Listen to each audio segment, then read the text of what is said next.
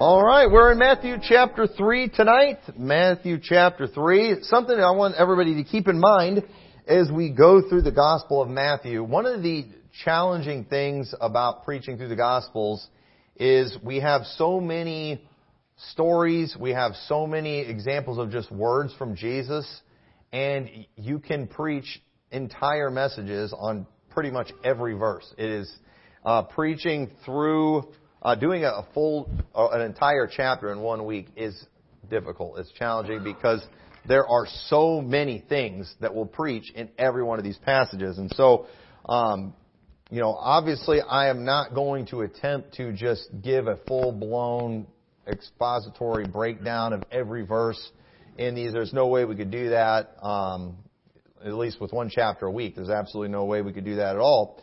But one, uh, one thing I do want to do as we go through these passages, and I want to do that in this one today because there's a lot of directions we could go with pretty much any chapter, especially when we get to the Sermon on the Mount. Because literally every point Jesus makes, you can preach a sermon just on that thing. But uh, what I want to do is I want to make sure whenever we go through these chapters that we get a, and I want you to catch this, alright?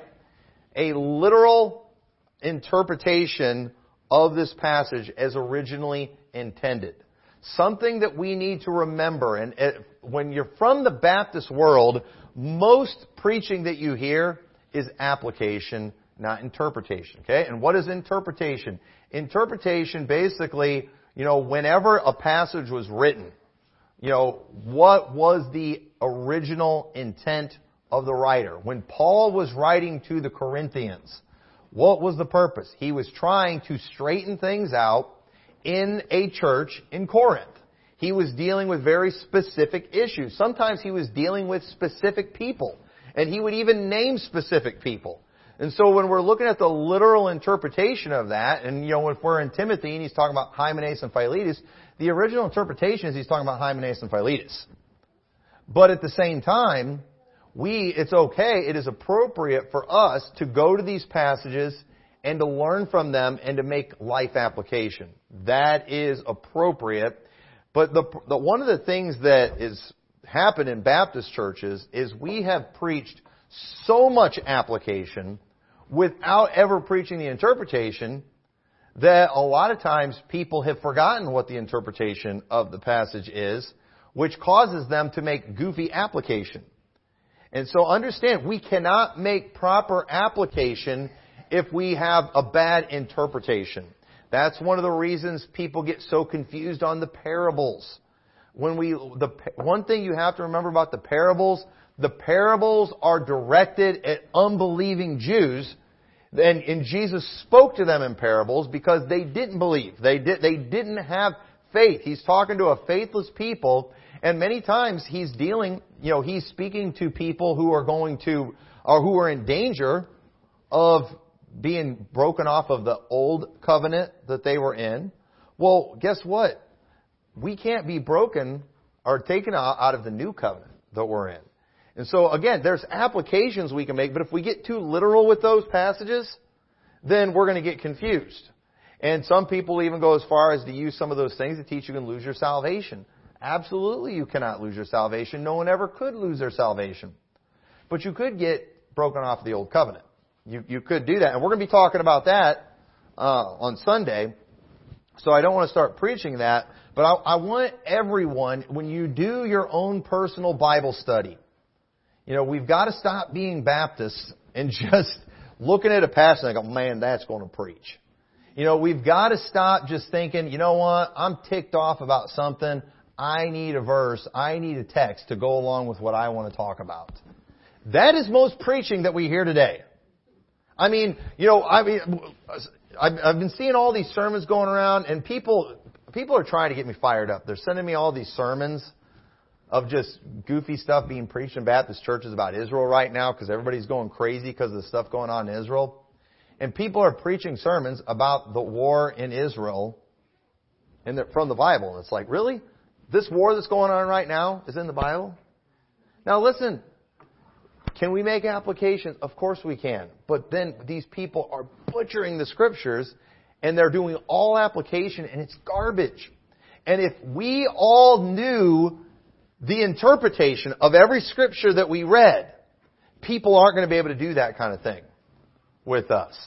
And so always understand, always know, you should always know, I, I, I shouldn't have to tell you all the time when I'm making application versus when I'm doing interpretation.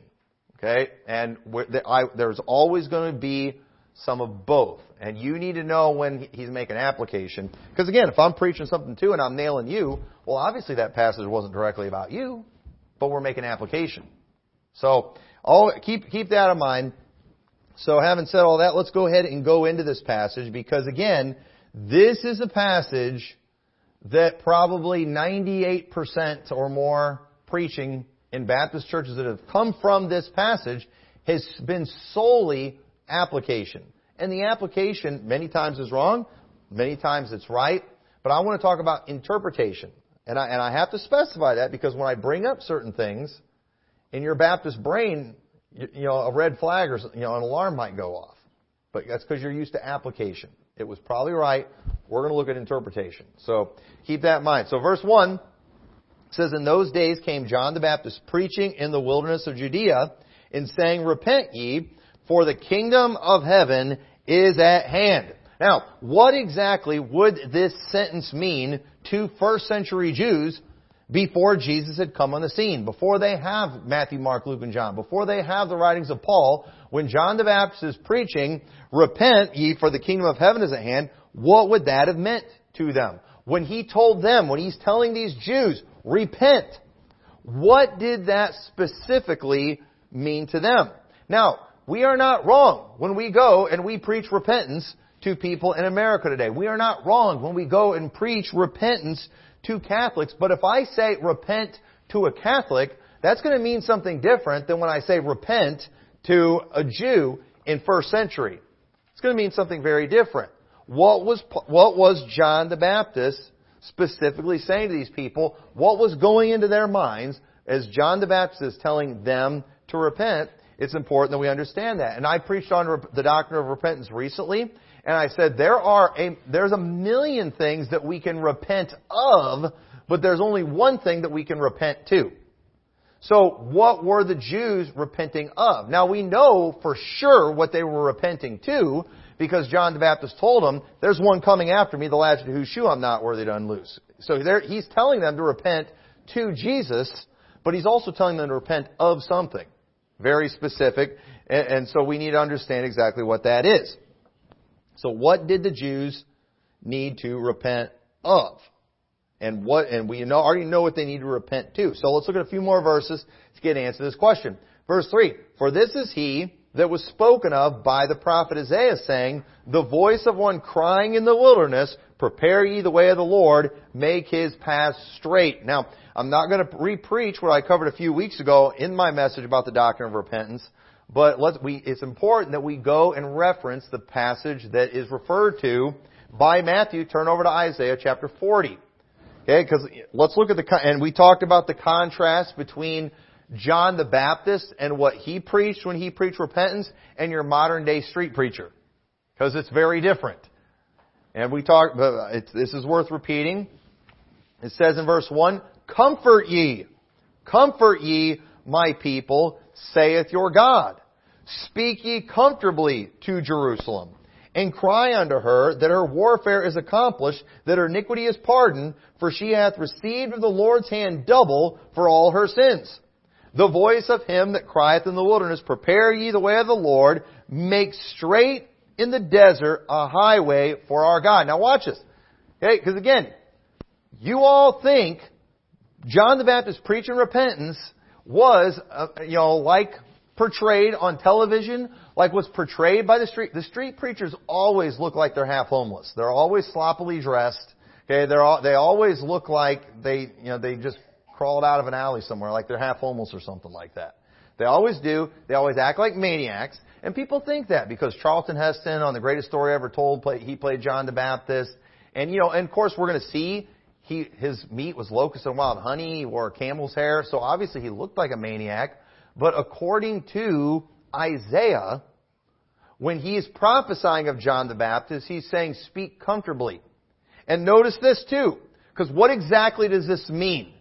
He said, every valley shall be exalted. What does that mean? To be raised up. Okay? Val- what, what is a valley?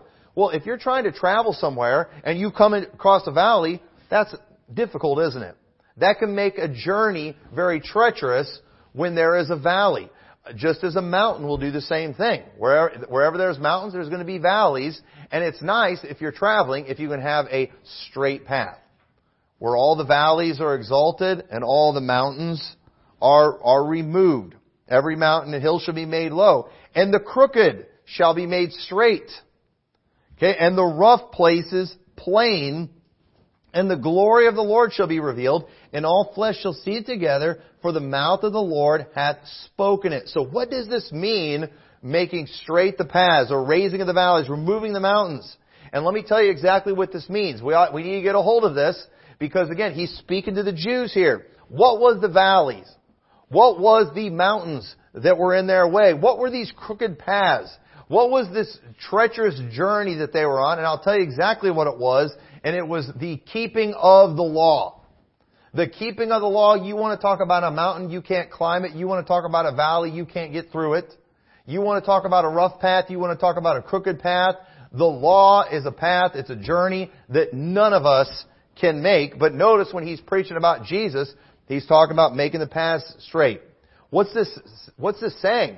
He's telling these Jews, for one, I don't want to get ahead of myself, but when he's telling them to repent, he's telling the Jews they need to repent because they failed in keeping the law.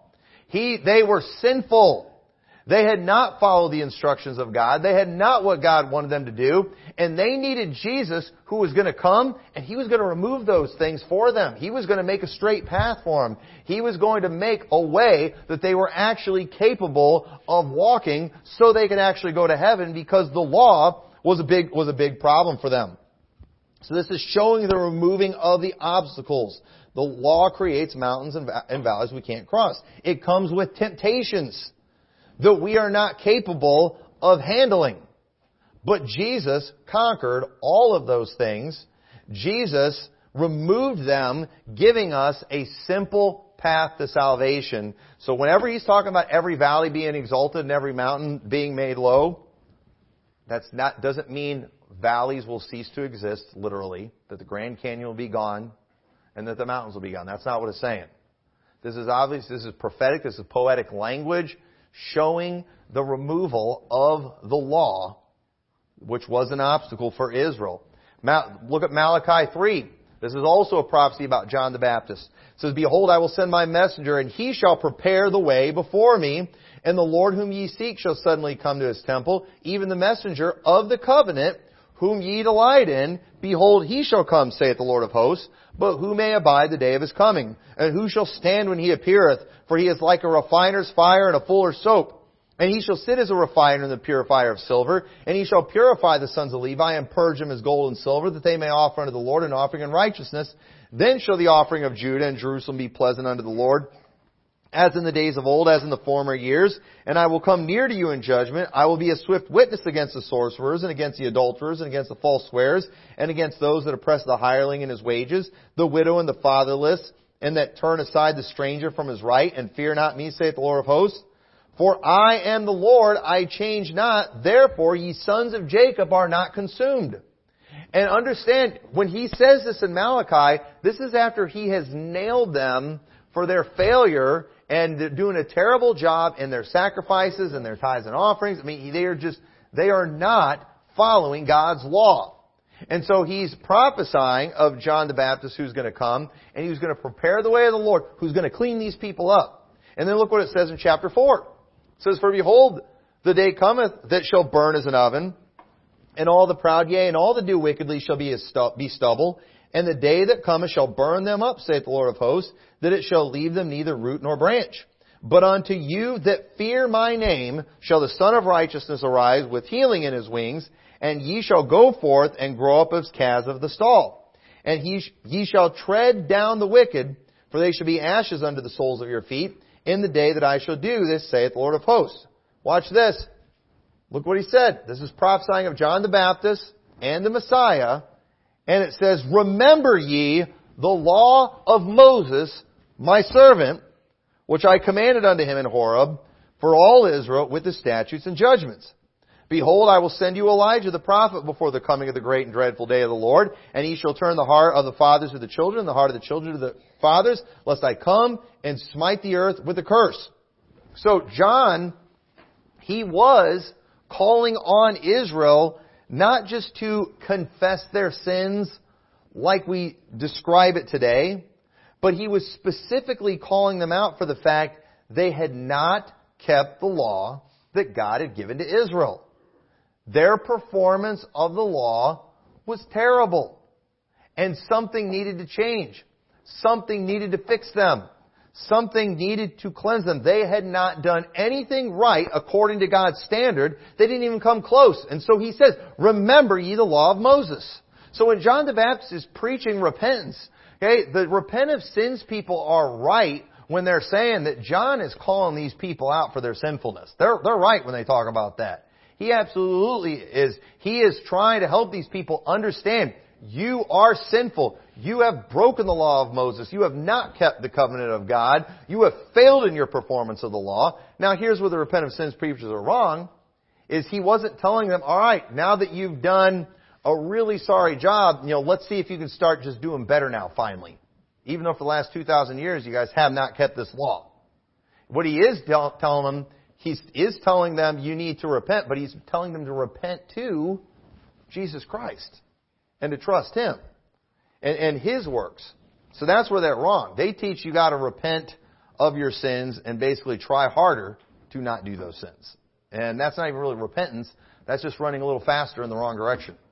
It's pretty much what, what they're promoting. But so John he was calling on Israel not just to confess their sins, like we talk about today, but they need to understand you are not keeping God's law. You have not done anything right. They needed to confess their failure, their breaking of the old covenant, and they needed to believe on the Messiah and follow the one who would be bringing in a new and better covenant. That's what they needed to do. And that happened to be Jesus Christ.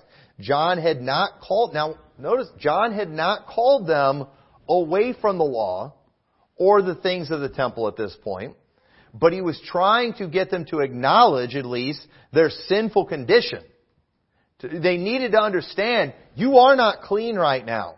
You are not acceptable to a holy God. You are not even prepared for the Messiah. You need to get prepared and they, and so he, he preached these things to them, and then they were to be baptized. They were to be baptized there in the water, and they were to accept this Messiah that was going to come and clean them up. And so verse 4 says, And the sons of, uh, and the same John had his raiment of camel's hair and a leathern girdle about his loins, and his meat was local, locusts and wild honey.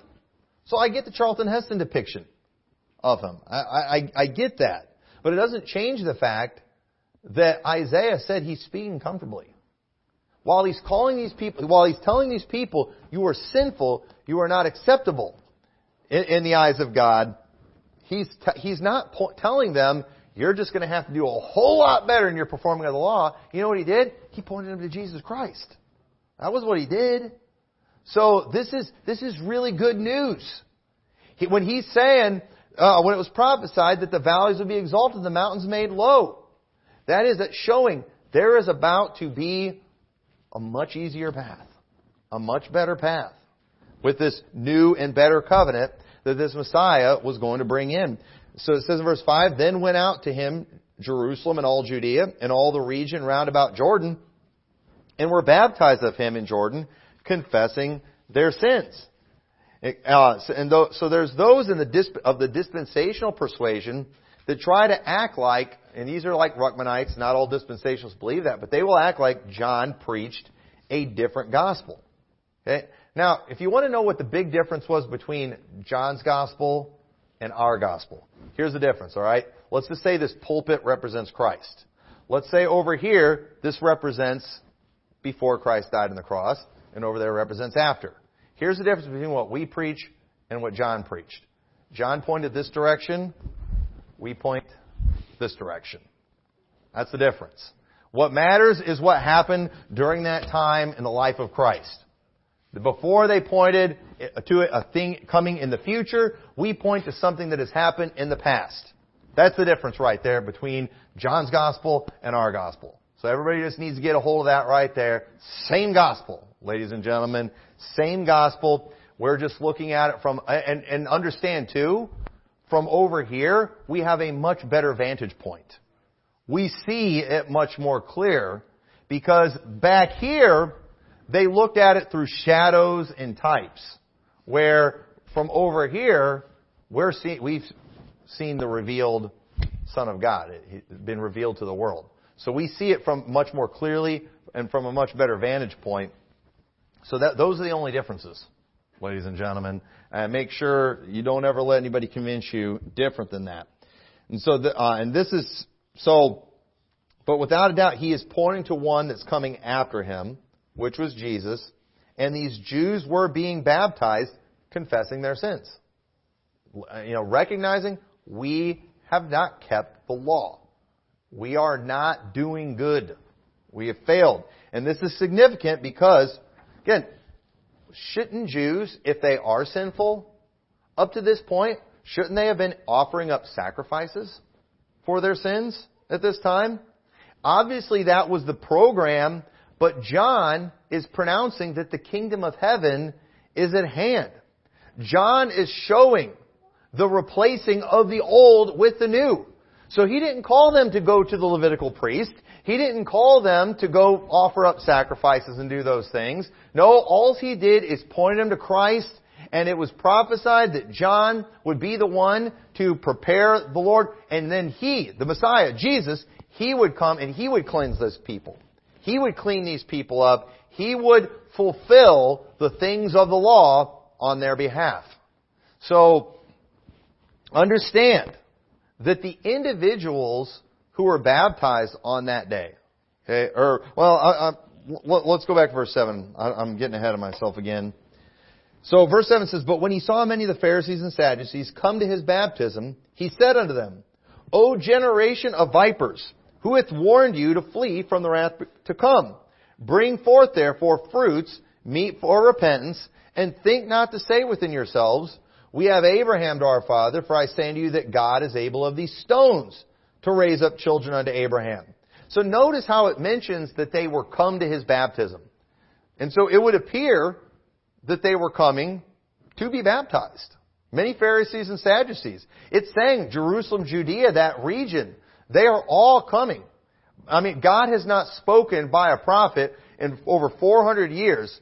John the Baptist comes, and it's as though People recognize that this is a prophet. People are coming, they're being baptized, but when these Pharisees and Sadducees came, John calls these guys out. He calls them a generation of vipers, and it's possible they were there just to find fault. But it appears they might have been coming to be baptized.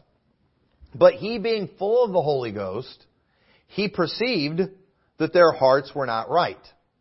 They, they had not acknowledged their sinful condition but thought they were worthy of the baptism because they were Jews. And so when John is saying, to, he's saying to these Pharisees, think not to say within yourself, we have Abraham as our father. You think you can come do this baptism just because you're children of Abraham? No. God's able these stones to raise up children to Abraham. You know what they needed? They needed that broken and contrite heart. They needed to acknowledge their sinful condition. They didn't just need to go through the motions of a baptism. And obviously, there was something missing in their heart, and John immediately called it out. He called out their foolishness. And you know, sadly, that this mindset is still prevalent today that because people are supposedly, you know, children of Abraham, that they got some special standing. John was not impressed. John was not impressed. And you know what? We don't need to be impressed either if somebody says they're a Jew. Okay, it's not it's not impressive because flesh and blood can't enter the kingdom of heaven. God be saved. So verse 10. And now also the axe is laid under the root of the trees. Therefore every tree which bringeth not forth good fruit is hewn down and cast into the fire. So these Pharisees and Sadducees, they were. I think John's letting them know, hey, you all are the leaders right now, but the axe is about being taken to the tree. You know why? Because this tree that you guys have been head over, it's not bearing any fruit. We will see that as we go throughout the book of Matthew, the problem with Israel as a whole. We're always making application to individuals and people are getting confused. But Israel as a whole was failing to produce fruit. And so what do you do with a branch that's not producing fruit? You cut it off. You get rid of it. That branch, that tree wasn't producing fruit. That fig tree wasn't producing any fruit. Jesus cursed it and it withered away. And one of the reasons that this tree was not bringing forth good fruit is because a lot of it was because of the leadership, because of these Pharisees and Sadducees. And John's letting them know that y'all are about to be cast in the fire. Because God's, God's done using you. They were not going to be the spiritual leaders. They were about to be cut off. And any Jew with an ounce of honesty, they should have recognized that if the kingdom of heaven was at hand, they weren't ready. They should have understood that. When you look at the condition that they were in, when we read the Gospels, they were not in a good place. Things were bad. I mean, first off, they're being ruled by the Romans pretty much. You know, you've got Herod, this wicked king that's over things. You've got, and then even the people that are being oppressed, there was no righteousness there. There was a bunch of self-righteousness. There was a bunch of hypocrites there was a bunch of outward things that the Pharisees and Sadducees did, and you know, and there were people that were actually impressed by that. But let me tell you, when God showed up, he was not impressed with these people at all. And John the Baptist, who was full of the Holy Ghost, he was not impressed with these people at all. But the one, there were some, thankfully. There were people like the publican who said, have mercy on me, a sinner. There were people who recognized their sinful state. And let me tell you something. Don't get me preaching Sunday morning's message. Okay? Don't get me preaching Sunday morning's message. But there were people who had read the law and learned what God wanted them to learn through the law. They actually, there were people who read that law and it caused them to know the Lord. They looked at the things of the temple. They looked at the sacrifices. They looked at the feast. They looked at all these things that God instituted to help Israel to know the Lord. And the ones who learned about who God was through those things, you know what they realized? I'm a sinner. And you know what? Those ones who confessed their sins, rather than trying to figure out how they could keep the law to fix those themselves, the ones who said, have mercy on me, a sinner, they got saved. They got saved. They got, they got soul salvation when they did that. But I'll, I'll say more about that on Sunday. There's some real important stuff there that a lot of Christians are, are just completely missing, and it really is a shame. And so verse 11 says, I indeed baptize you with water under repentance, but he that cometh after me is mightier than I, whose shoes I am not worthy to bear. He shall baptize you with the Holy Ghost and with fire, whose fan is in his hand, and he will thoroughly purge his floor and gather his wheat into the garner, but he will burn up the chaff with unquenchable fire. And so while John was doing the work of preparing people for the Messiah, he understood that the more important work would be done by Jesus Christ. He knew that, hey, I'm getting you all ready for the Messiah, but He is the one that's going to baptize you with either water or with fire. And you're all getting baptized. And we already talked about that when we talked about the doctrine of baptism. Everybody's going to get a baptism. And they're either going to get, now not everybody's going to get a water baptism. Not even every saved person is going to get a water baptism. But everybody's going to get baptized by Jesus. They're either going to get baptized with the Holy Ghost and they'll be sealed and saved and spared from His wrath. But those who do not get that baptism of the Holy Ghost, and that doesn't mean you're flopping around on the floor speaking in tongues. And I, shouldn't even have to clarify that, but you know that's the kind of teaching that's going around these days. But understand, those who don't get that Holy Ghost baptism, they're getting baptized with fire, and you don't want to get baptized with fire. Okay, that's not that's not a good thing at all. That's judgment, not good. So verse 13 and Jesus was going to do that. He's just letting these people know, hey, don't you think that this water is really doing anything for you? It's preparing you. It's pointing to Jesus Christ. So what's the difference between John's baptism, water baptism, and our water baptism we do today? Here's the difference between John's water baptism and our water baptism. John's water baptism pointed this direction. Our water baptism points this direction. Okay? That's the difference. Everybody got that? Okay, if we're ready for the dispensationalists on that. Okay, that, I know that's deep. That's deep stuff right there, but that is that that's that's the difference.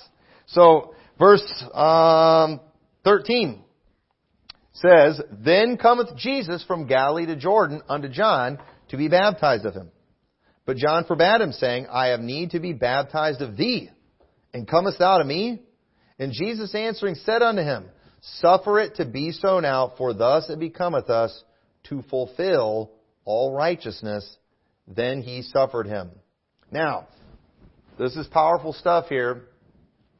But remember, baptism is a picture of many things, okay? But one thing that baptism is a picture of, it is a picture of separation. Now, this baptism that Jesus did, okay, obviously it did not cleanse his sins because he had no sins to be cleansed of. But he said, I'm doing this to fulfill all righteousness. You know why? Because while, and, uh, and I hope you get this, while all of Israel was supposed to be following the law, and while they were supposed to be getting baptized, their any attempt to keep the law did nothing to save them. Their baptism did nothing to save them. You understand that? Even though the law is very, very important. Even though baptism and righteousness was very, very important. So as all of Israel is, is being baptized during this time, what, what they were doing was not acceptable to a holy God. When they're, as they're being baptized, God's not looking at these people now, and based on their baptism or their keeping of the law, or even the fact that they recognized that they were sinful, that alone does not save them. Somebody has to actually be righteous. Somebody actually has to purchase salvation. Okay? And so understand, Jesus is now about to begin his journey fulfilling all righteousness on their behalf. Because again, now you say, well, I thought all we have to do is just trust Him. And again, at this point, all they have to do, you know, again, all they did to get saved was they confessed their sins. They believed in the Messiah. But all of that is pointless if Jesus doesn't go and do that work. And, and guess what? He got the work done. So it, it did. It got all of them saved. But them getting baptized, you know, them, you know, confessing their sins is not going to do anything unless somebody comes and fulfills all righteousness. Because their baptism isn't good enough. Their circumcision wasn't good enough. Their keeping of the law wasn't good enough. So Jesus comes on the scene to do everything on behalf of Israel. And notice too, that because Jesus is doing these things on behalf of Israel, He didn't say, hey, because I'm getting baptized, none of y'all need to. He still wants them to get baptized. Hey, because I'm keeping the law, y'all don't have to worry about any of those commandments anymore. Obviously we don't worry about those commandments to go to heaven, but we ought to keep His commandments. We ought to walk in His steps. We ought to try to be like Him. God wants us to do all those things. So Jesus, He's coming on the scene to fulfill all righteousness, because somebody's got to do this. Somebody's got to keep the law. Somebody's got to be baptized. And then somebody's got to go through a wilderness and be tempted and to not give in, unlike Israel who was baptized 2,000 years before and went into the wilderness and gave in to every single temptation. And that generation fell in the wilderness. Jesus now, and I preached about that the other night, I'm not going to repreach all that again, but he comes along and then he goes and gets baptized and then he goes into the wilderness and spoiler alert for next week, he's going to pass all the tests. He's going to pass every single one of those tests. So, um, so again, it is, it is good even today when we get baptized. But that baptism does not save you. Jesus fulfilled all righteousness. Jesus got baptized. So what if somebody doesn't get baptized? Well, Jesus got baptized. So if they're trusting in Him, they're okay. Yeah, well, what if they don't obey this law? What if they don't obey that law? Well, Jesus obeyed all those laws, so guess what? You're okay if you're trusting in Him. Again, not, None of these things that Jesus did means don't even try doing any of these things. We're supposed to try to be like Him. We're, we're, you know, we get baptized because we're identifying ourselves with Him publicly. But at the end of the day, Jesus, He exalted the valleys, He lowered the mountains, and either way, He did it all for us. And so those of us who put our faith and trust in Him, we can go in our pathetic, clumsy way, doing what we can with the law, still not doing that impressive a job, and we'll still go to heaven. Because what Jesus did. He made the path straight for us. He did it all for us. And so we're just trying to do our best to please Him and uh, not so He'll take us to heaven because we like to get some rewards. We want to be a good testimony. We want to honor our Lord. And so there were, there were certain promises that God made to Israel about Israel. We got to get this. God's promises to Israel must be fulfilled. There will always be a people of Israel. But those promises are not something that are yet to be fulfilled. These promises have been fulfilled. This is what, this is what frustrates me to no end with the dispensational crowd. They're always saying, telling us, you think God broke his promise to Israel. No, they don't think God did keep his promise to Israel. He kept his promise to Israel. He, he did it. The things that they are looking, many of these things that they are looking for have been fulfilled in Christ who was of Israel, who took on him the seed of Abraham. He did these things on their behalf. There are many people that are still waiting for Israel to go possess the land, and Israel to do this, and Israel to do that. It's like Jesus did all those things. Why are you still looking for these things? Have you ever read Matthew, Mark, Luke, and John? Have you ever read any of the New Testament? Jesus already did all these things. And so these promises are fulfilled through Jesus Christ. And so verse 16, and Jesus, when he was baptized, went up straightway out of the water, and lo, the heavens were opened unto him, and he saw the Spirit of God descending like a dove and lighting upon him, and lo, a voice from heaven saying, This is my beloved Son, in whom I am well pleased.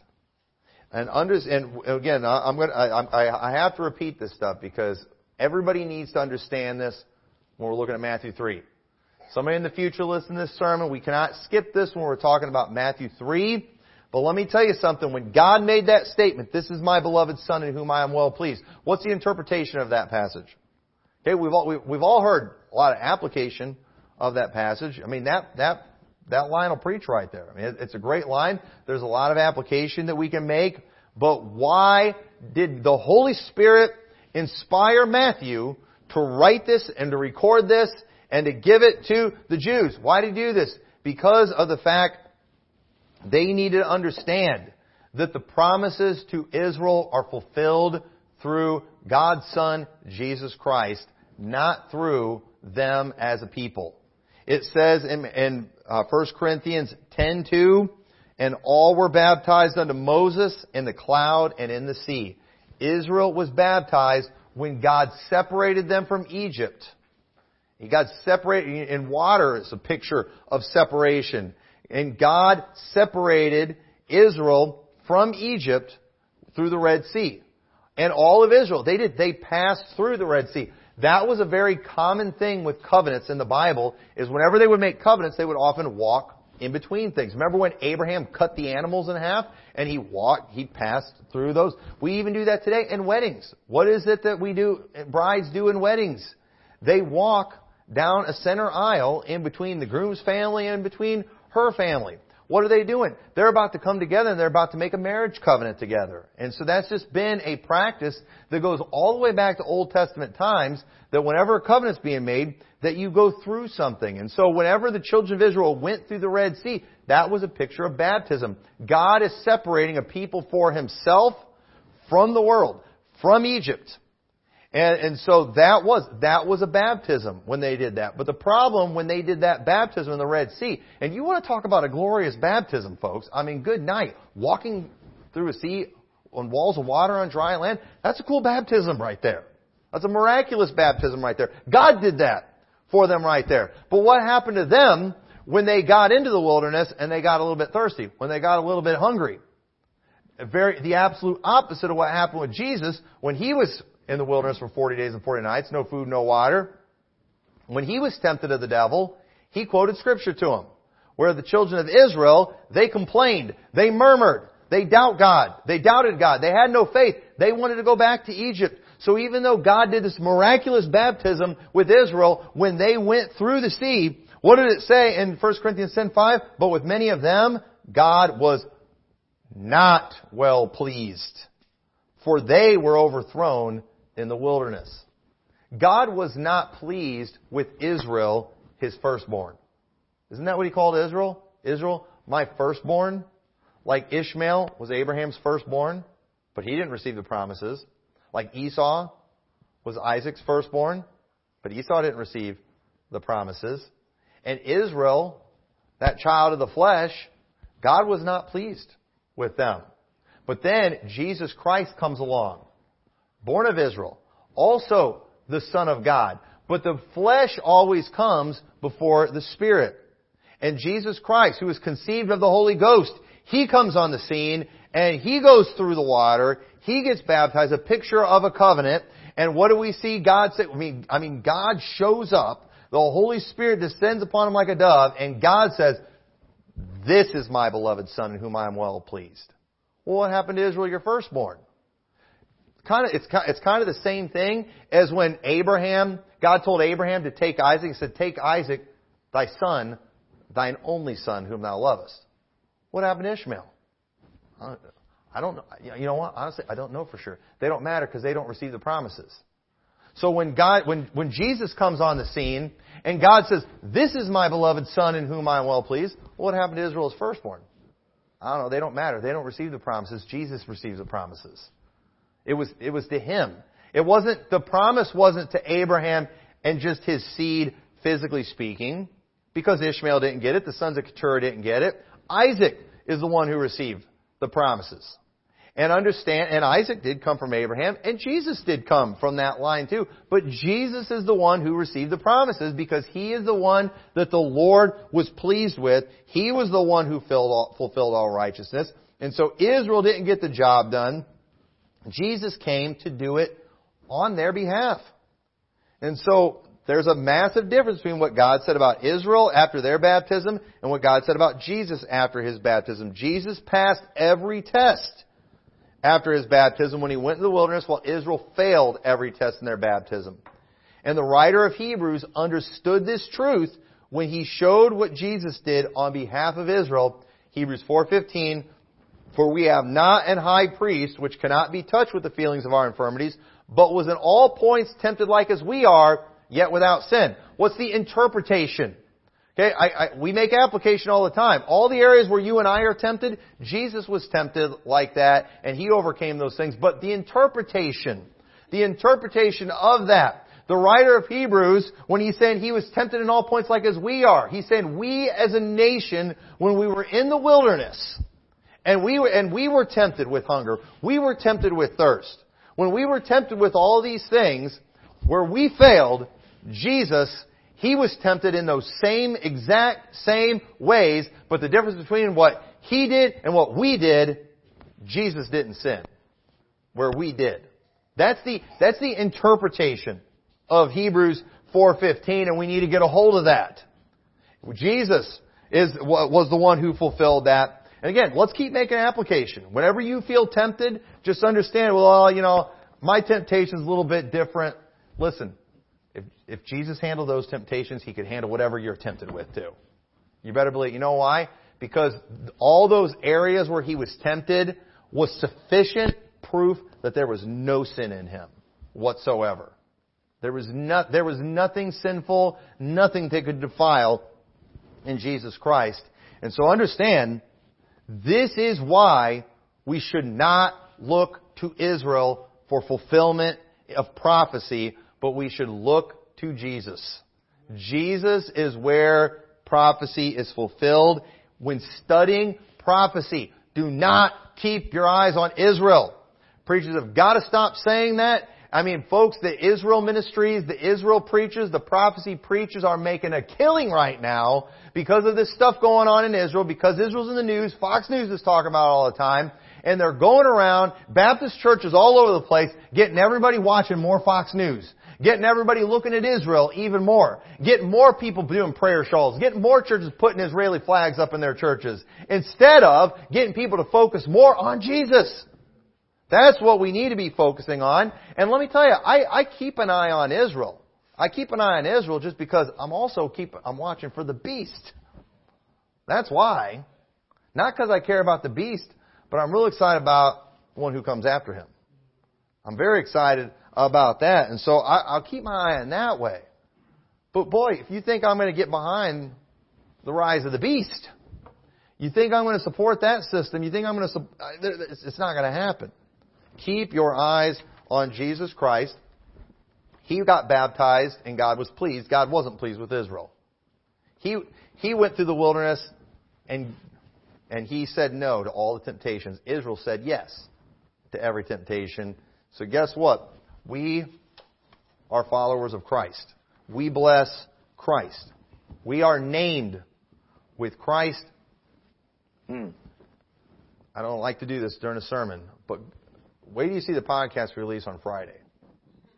Uh, uh, man, Brother Clem, he brought the heat and brought some new ammo that I've never even used to prove exactly what we believe on this stuff. And I'm, I'm telling you, ladies and gentlemen, we've got so much Bible behind what we preach. And all these other people have is a bad twisting of Romans 11 and a couple other obscure passages. Literally all they have where we, we literally, do you know there's a place in the Bible where it's, it, it, it told, they told Israel, he specifically told them that he was going to call them by a new name. And when you look at that, I've never even pointed this one out before. I'm not, I don't, I don't have the scripture in front of me. You have to watch a podcast. But, folks, that's why we don't call ourselves Israel anymore. We call ourselves Christians. We name ourselves with Christ.